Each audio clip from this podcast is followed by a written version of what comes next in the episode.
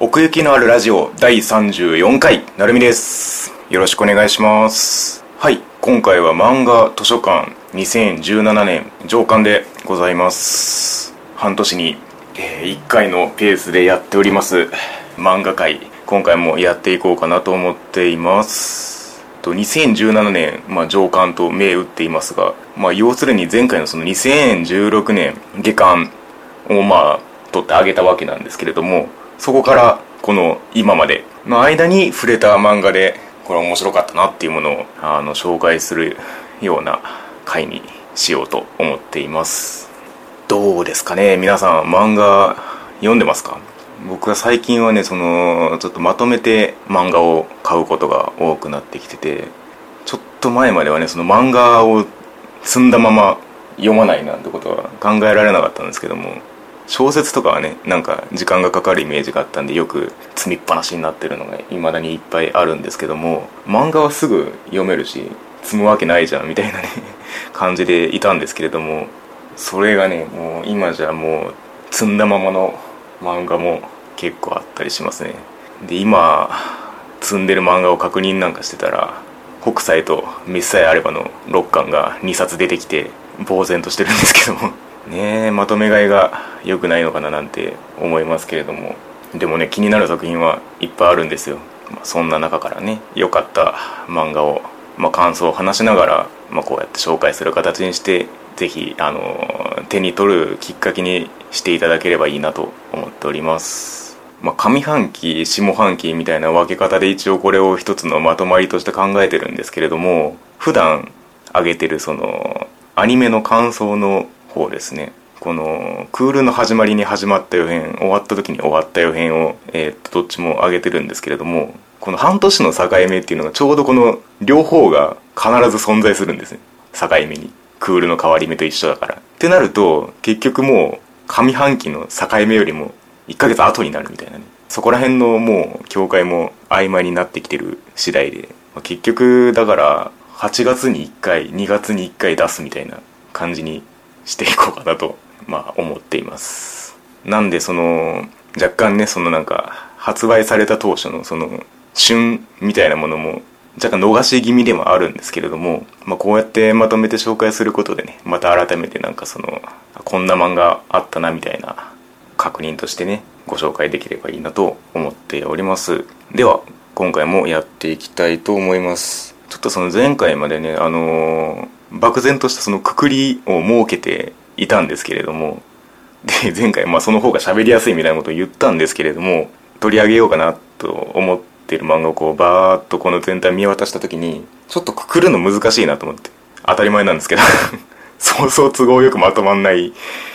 わけなんですよ。なのでちょっと今回はダラダラっとこう流れでね話していく感じにしようかなと思っております。では一つ目の作品は原作白井海遊作画出水ボスカ約束のネバーランド言わずと知れたジャンプコミックスでございます。もうねまあ僕が今更何かを言う必要もないかなと思うんですけれどもやっぱりね面白いんですよこれ。でまあ1今現在ですねえっ、と4巻まで出てるんですけれども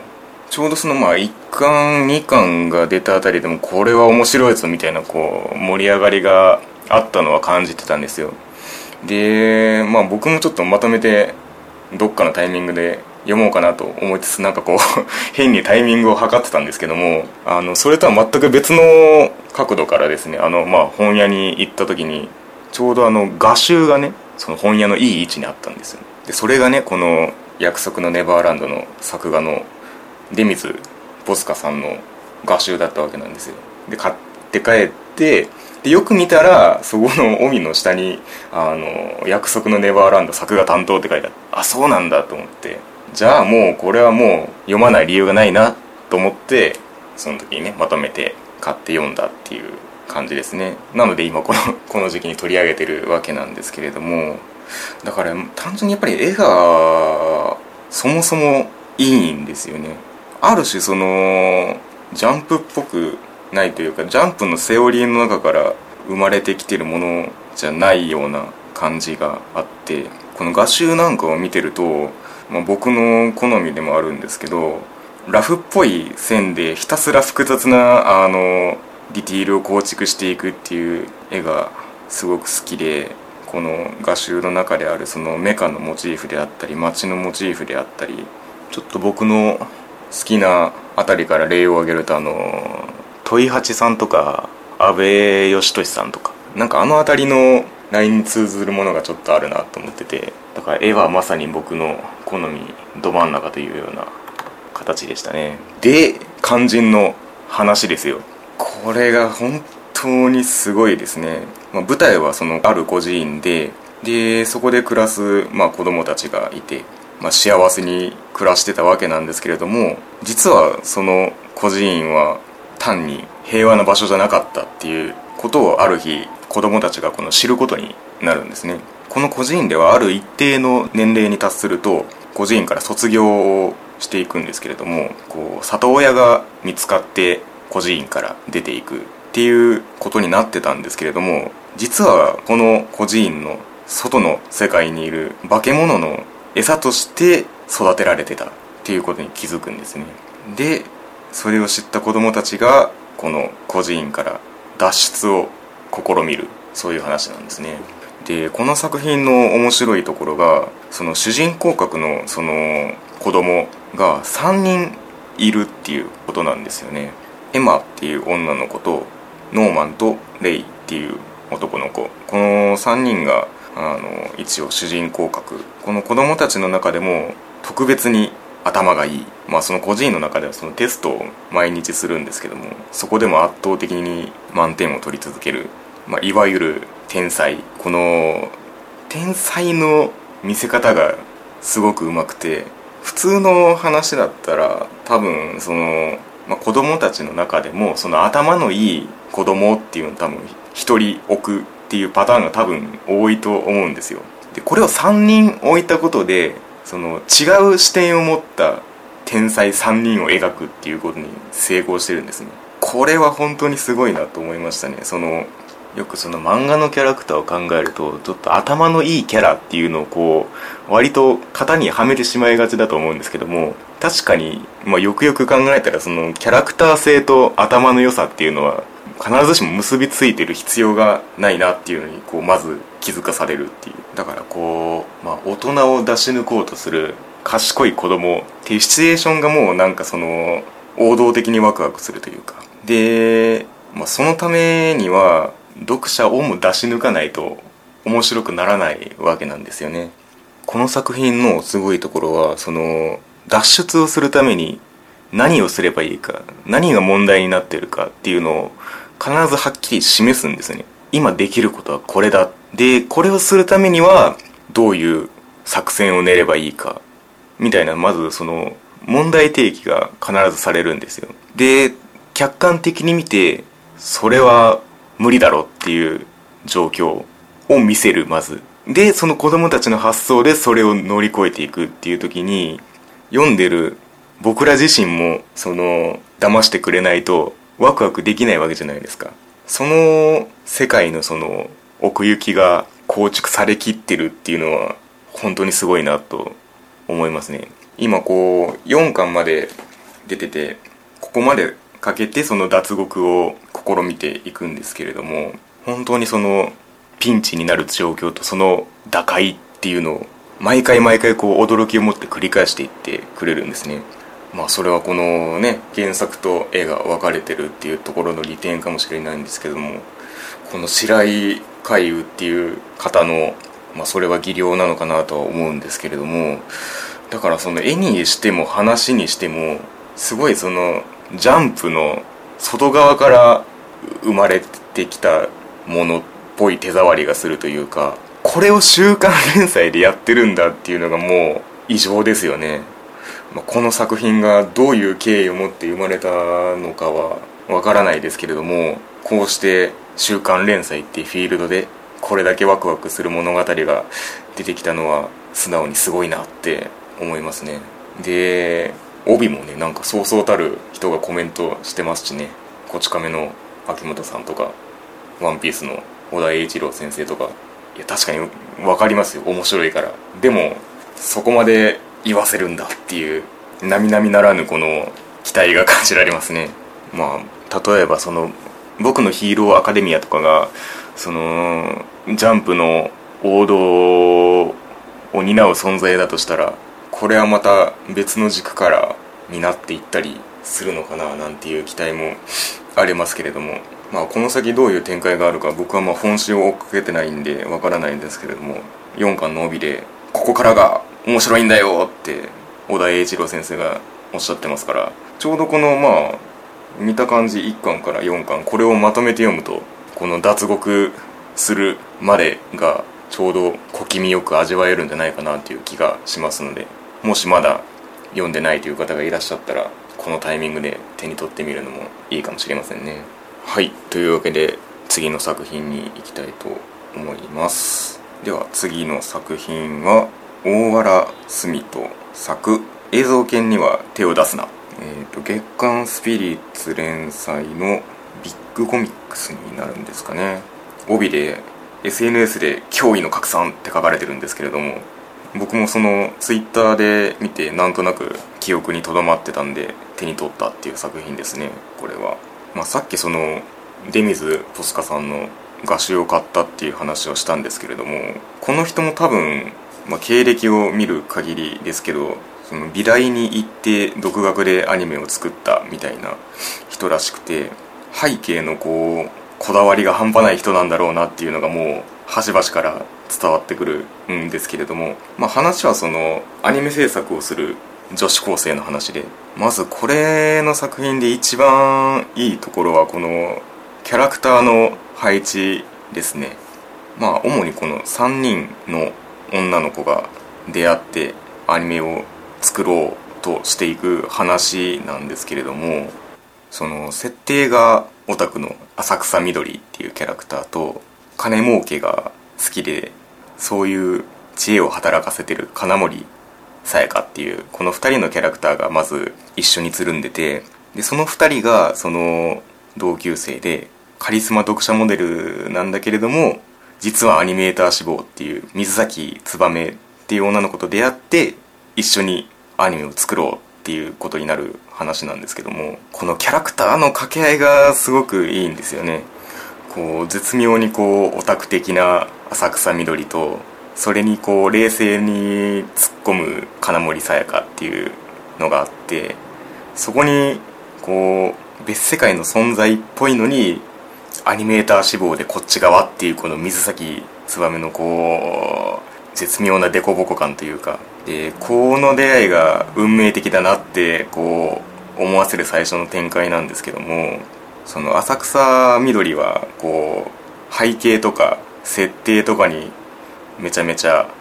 凝る人間で逆に水崎燕はこうキャラクターの動きとかをアニメでやりたいって思ってる人でこの2つを合わせればアニメになるじゃんっていうのをまず最初に見せるんですね。でその金森さやかがちょうどこの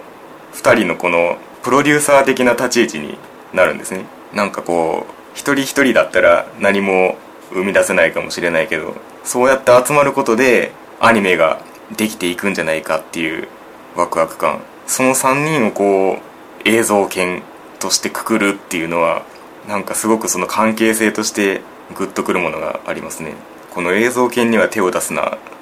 帯のキャッチコピーが「友達になろうよ」なんですけどもなんかその絶妙なこの青春感が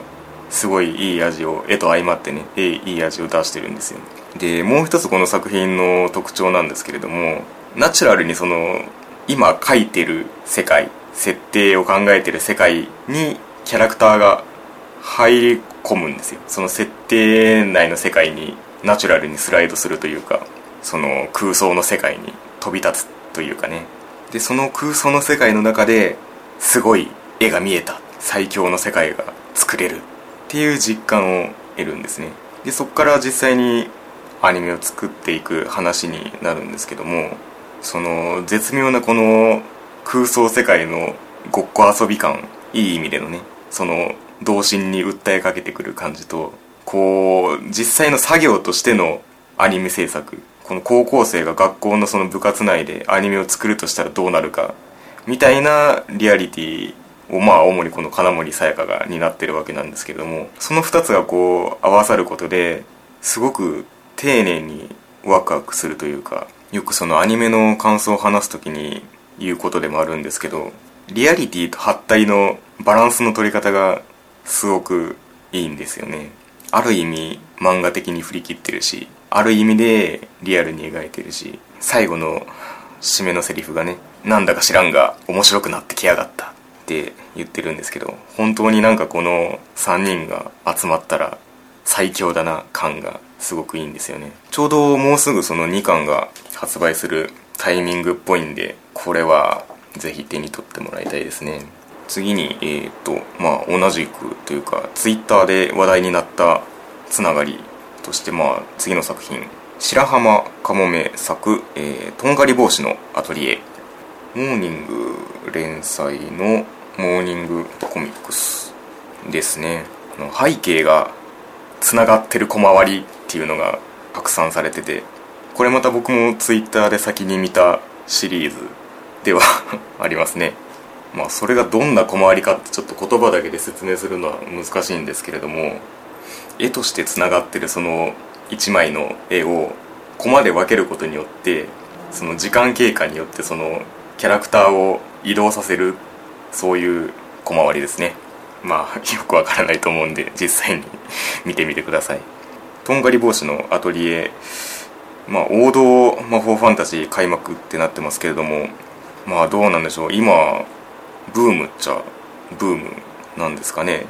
魔法使い。いやまあいつでもあるっちゃあるでしょうけど。まあツイッターでその小回りが話題になったとはいえもちろんそれだけじゃないわけですよ。で表紙から見て結構伝わるかなっていう気もするんですけれどもやっぱりこのファンタジー世界の構築され具合がいいなと思ってて普通に表紙買いするレベルですねこれは。でまあその魔法を扱った時に、まあ、その作品内で魔法をどんな風に位置づけるかでまあその作品のテイストが変わってくるかなと思うんですけれども、まあ、この世界では、まあ、魔法使いがいるんですけれども魔法使いとして生まれた人だけが魔法使いになれる。そしてその魔法をかける瞬間をその魔法使い以外の人は見てはいけない。っていう風になってる世界なんですね。だからまあ主人公の女の子そのココっていう女の子は魔法使いに憧れてるんですけどもそのだからといって自分がどうやったってなれるわけはないんですね。この世界では。だからずっと憧れてるだけだったんですけどもある時その魔法のその秘密を知ってしまうんですね。でその魔法の秘密っていうのがその決まった図形を特殊なインクで書くだけで誰にでも使えるものだったっていうそういうものだったんですね。この世界の魔法っていうのが。でかつてそのせいでその力があるせいで争いがずっと起きてて決められた人間だけがいい魔法をこう受け継いでいこうっていうことで誰も見てはならないっていう風に取り決めをしたっていう世界だったんですね。でこの主人公のここはその秘密を知っちゃったんで魔法使いに弟子入りをして魔法を学んでいくっていう展開になっていくんですけれども、まあ、実は方法さえ分かってれば誰にでも使えるものだったっていうものだから努力さえすれば魔法使いになれるっていう風になったわけですね。今までなれないと思ってた憧れの存在だった魔法使いに。だからこうこのひたむきなその憧れとモチベーションでこうどんどん前に進んでいくっていう気持ちよさもありますし単純にこの絵としてのファンタジー世界がすごく魅力的に描かれてるので王道の魔法ファンタジーとしてすごくこの先が楽しみだなって思いますね。やはりこの裏で陰謀が渦巻いている気配がするんですけれどもそこをどんな工夫で乗り越えていくのかなみたいなこの作品ならではのこの魔法の在り方をどんどん生かしていってほしいなって思いますね。これも近いうちに2巻が出るような気配がありますので是非ねこの世界を堪能していただければなと思います。さて続きましてこれもある意味ツイッターで話題なんですかね。ヒロ作、えー、あけびちゃんのセーラー服。と隣のヤングジャンプネットの方ですね。で連載されてたものがまとまった、まあ、一応区分としてはヤングジャンプコミックス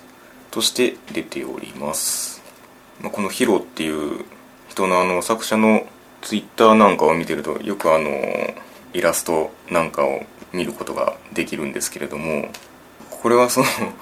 漫画でストーリーがどうこうっていうことではないんですね。まこの表紙から見てわかるかもしれないんですけれどもこの女の子の可愛いを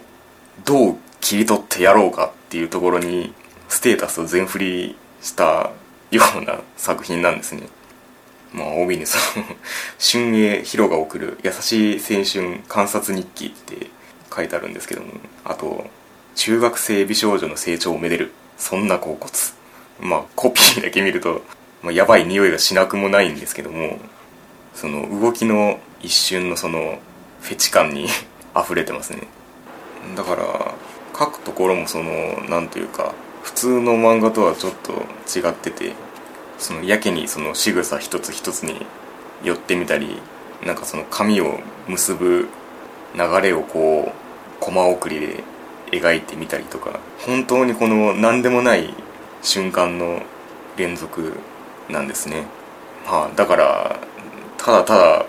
可愛いの連続と言ってしまえばそれまでなんですけれどもここまで突き詰めるのはすごいなって思いますね。まあカラーの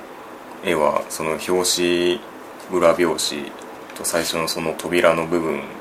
から推し量るしかないんですけどもなんか相当そのなんか写実的なこだわりがあるんだろうなっていう気もしますしあとその黒髪の描き方がこだわりが半端じゃなさそうですね。これはどうやら。でこの表紙の絵ですけどもこれは実際にその中で出てくる場面の一個を切り取ってるんですけどもどうやったらこのポーズが出てくんだよっていう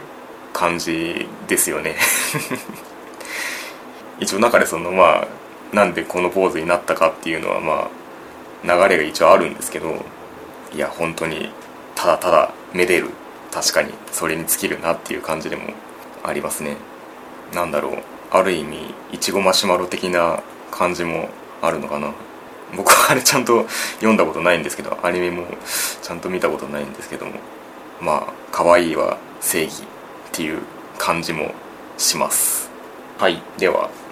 まあそんなセーラー服つながりというわけでもないんですがえっと次の作品は遠目系作「空伝ノイズの姫君」月刊コミックバーズ連載バーズコミックスですね。まあバーズと遠目さんは長い付き合いですからね。いやよくは知りませんが。まあ遠目さんの最新作ですよ。イエスタで歌っても完結しちゃいましたしまあ滅みも終わっちゃいましたしね。いや早く次の作品が読みたいなと思ってたところでこの音楽を持ってきたかっていう感じですね。まあさっきの話に若干つながるんですけど僕はこの透明 K さんの絵がすごく好きなんで結構その 作者ごと追っかけてはいるんですけれどもまずこの「空伝ノイズの姫君」っていうタイトルが最高じゃないですか。意味は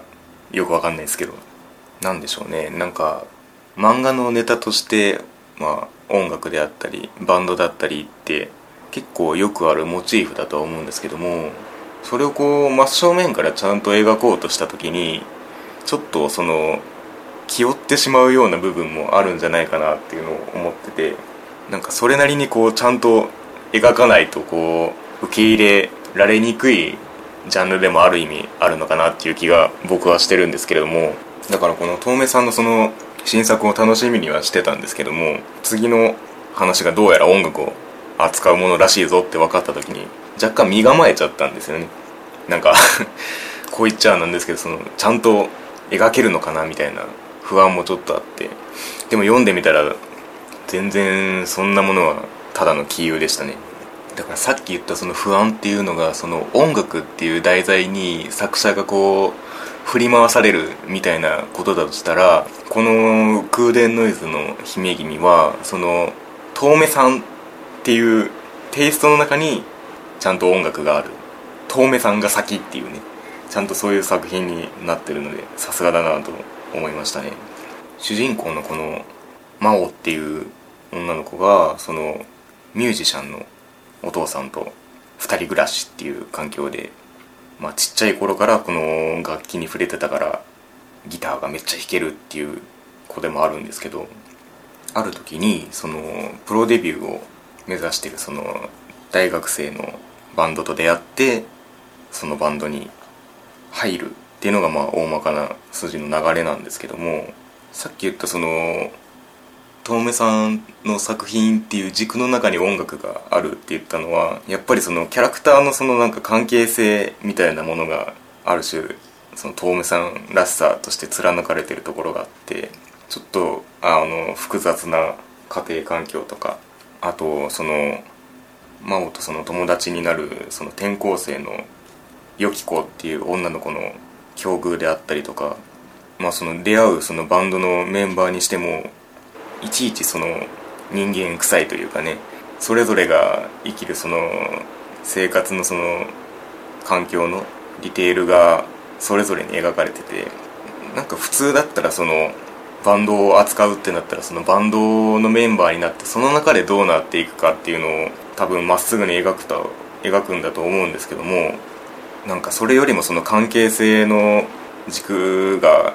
並行して描かれててどれもがこう自然体な作品の魅力になってるんですよね。だからこの作品の世界をこう長く見ていきたいなっていう気にさせてくれますしなんか でもねその遠目さんの作品って結構4巻くらいで終わっちゃうようなことが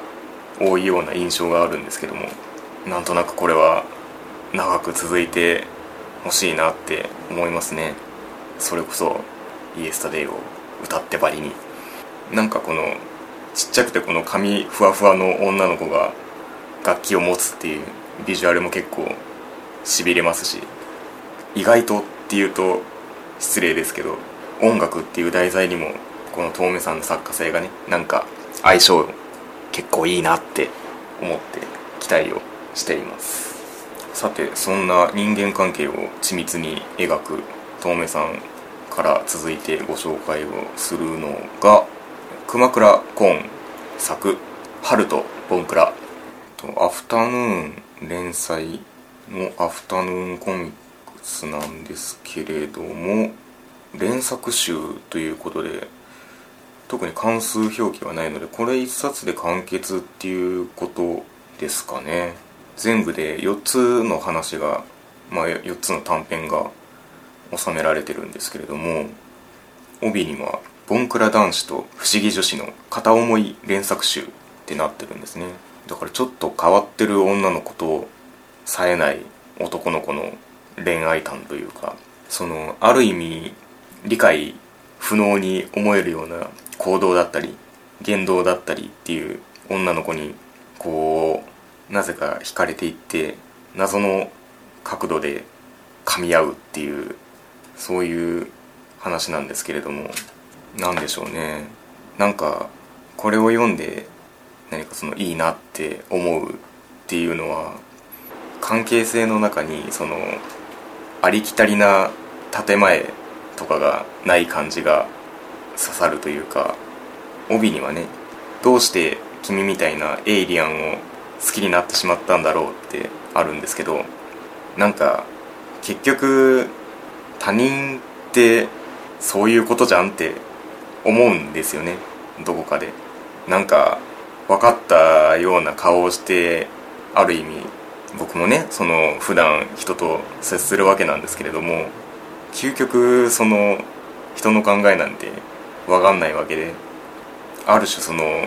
理解できないような内面にこうダイレクトにそれを取っかかりにして絡んでいくっていうのはなんというかある意味本質的な気がするというかなんかそういうところでつながって分かり合うのが一番最高なんじゃないかって思ってまあこのボンクラな男の子に感情移入をしてしまうわけなんですね。なんとなくその他人のまま共有して他人のままそのそばにいるみたいな距離感への理想みたいなものがあるんじゃないかなと思って妙に刺さりますねこの作品は。そんな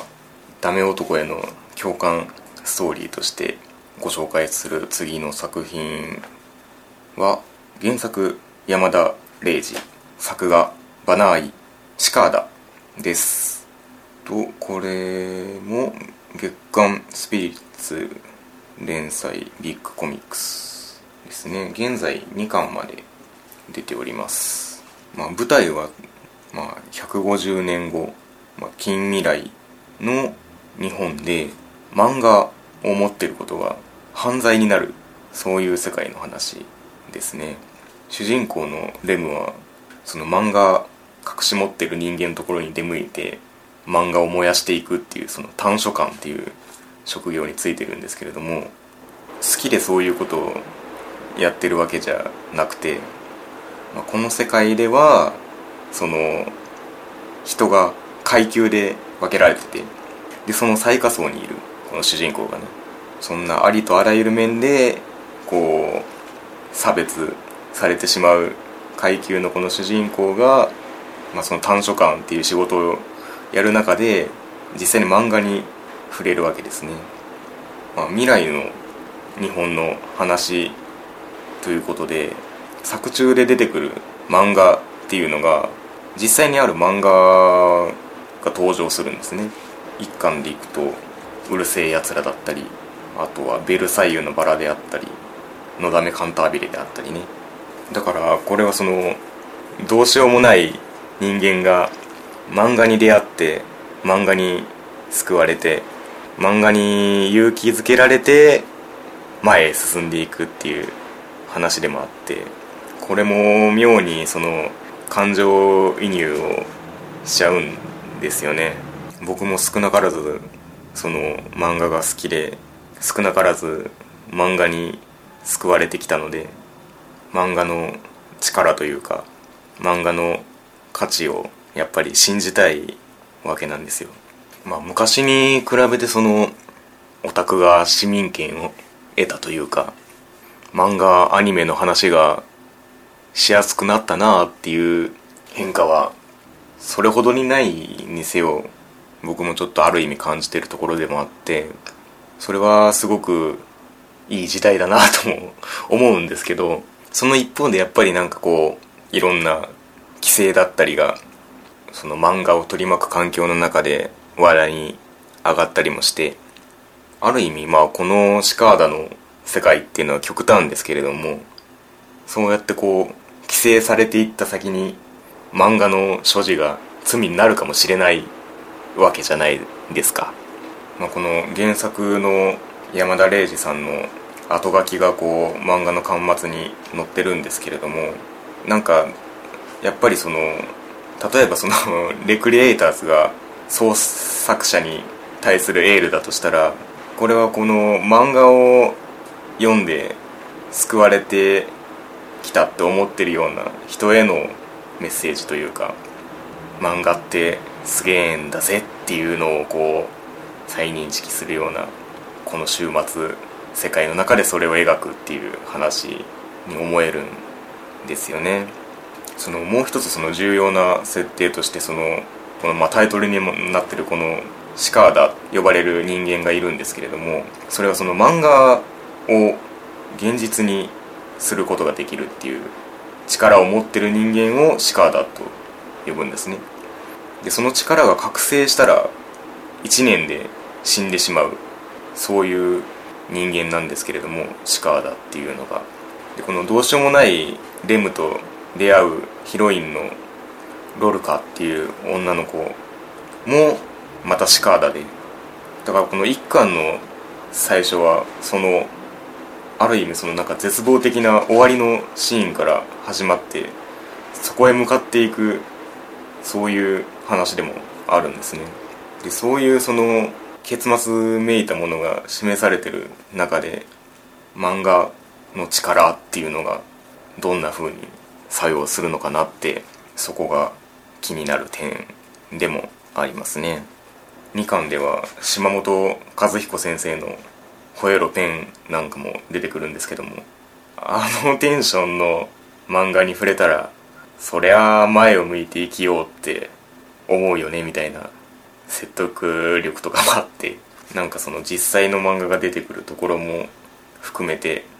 単純にね楽しい作品だなとも思いますし続きが気になりますね。さてでは次でちょっと今回ご紹介する最後の作品にしようと思うんですけれども梅作お待たせしました。バンチコミックスということで月刊コミックバンチで連載してるんですかね。で梅さんですよ。青木梅さんじゃないですよ。梅天帝じゃなくて。大東京トイボックスとか最近だとスティーブスとかのあの梅先生なんですけどもうまいとこついてきたなって思いますね。おもたせしました。このアクセントがこれでいいのかよくわかんないんですけどおもたせ。つまり手土産のことですね。グルメ漫画全盛の時代にこの切り口で来るかっていう感じですね。なんか手土産を持って誰かをの家に訪ねるってすごいちゃんとした人っていうかすごくそのまっとうな大人っていう感じが僕はどうしてもしてしまうんですけれどもなんかこうそういういい店を知ってていざって時にこういいお土産を持ってね誰かを訪ねていければかっこいいなぁなんて 思うんですけれどもこの主人公のその轟トラコっていうまあ女の子女性が、まあ、仕事柄その手土産を持って誰かを訪ねることが多いと。で基本的に1話1つ実際にあるお店のものが登場して実際にそれを食べたりっていうところをまあ描いていくわけなんですけれどもなんかそのさっき言ったようなその手土産っていうもののある種その意義というかちょっとしたこううんちくも一緒に語られるんですねこの紹介とともに。それがすごく憧れを加速させるっていうかなんか日々こういうお店を見つけてちょっとしたこううんちくを言いながら味わうみたいなことができたらすごく粋だなって思うんですよね。なんかそれをこう小難しくあるいはなんか押し付けがましく敷居高く書かれてないのがすごくよくて単純にこのいいものを持って訪ねて一緒に食べちゃうみたいなノリの中で描かれてるのがとっつきやすくてしかも話の中で実際にその漫画家の家に訪ねて行ってグルメ漫画ブームの話なんかもしちゃったりしてね。2匹目の土壌なんかじゃなくて王道なんだよって。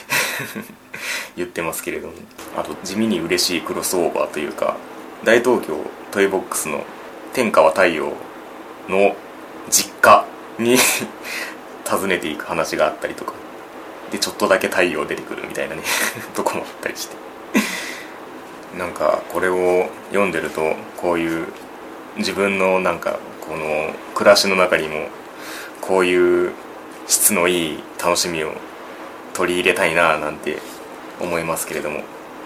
グルメ漫画ばっかじゃねえがよって思ってる人も一度手に取ってみてはいかがでしょうか？はいというわけで長々とやってまいりましたが今回取り上げる漫画の紹介は以上にしようと思います。とまあこうやってその半年に1回ぐらいまとめてまあこれからもねやっていこうかなとは思うんですけれどもちょっと今後ですねそのまとめてやるだけじゃなくて例えば1作品ごととかで単発でも上げていきたいなとも思っててまあこの漫画図書館から漏れた作品も結構あったりしますし今回ね結局まあ なくしたんですけどもちょっとしたその縛りくくりみたいなものにを意識しすぎてたところもあったのでなんかそういうものをちょっとずつ拾っていくものも上げていこうかなと考えております。その時は多分 YouTube の方で上げていくことになるかなとは思うのでよろしければぜひそちらの方もチェックしてみてください。まあそういうわけなんでこれまで以上にねこれを聞いてくださってる皆さんからのそのおすすめ漫画もぜひ聞きたいなと思ってまして全然その例えばニコニコ動画のコメントでもいいですし YouTube のあの、ね、コメントに書いていただいても構わないのでもちろんねそのメールでその作品に対する熱い感想文なんかとともに送っていただけると個人的にはねテンションが上がるのでそういったおすすめもどんどん送っていただきたいんですけれどもまあ普段ねそのみやさんと2人でやってるそのアニメの感想を話すラジオなんかは2人で喋ってるのでそこで話がま完結するんですけどこうやって1人で喋ってるとやっぱりねそのなんか反応が命というか聞いてくださってる方とのやり取りがすごく肝になってくるのでぜひぜひあの何か反応いただければありがたいなと思っております。前回のねあの2016年下巻の方でそのニコニコ動画の方でねコメントをくださった方は本当にありがとうございます。なのでねあのおすすめいただいた作品にはこう何らかの返答的なねラジオとして撮れればなと思っておりますので今回紹介させていただいた作品を読んだよみたいなコメントもあればぜひぜひお待ちしております。ではここまで、えー、お付き合いいただきましてありがとうございました、えー、漫画図書館2017年上巻でした。ありがとうございました。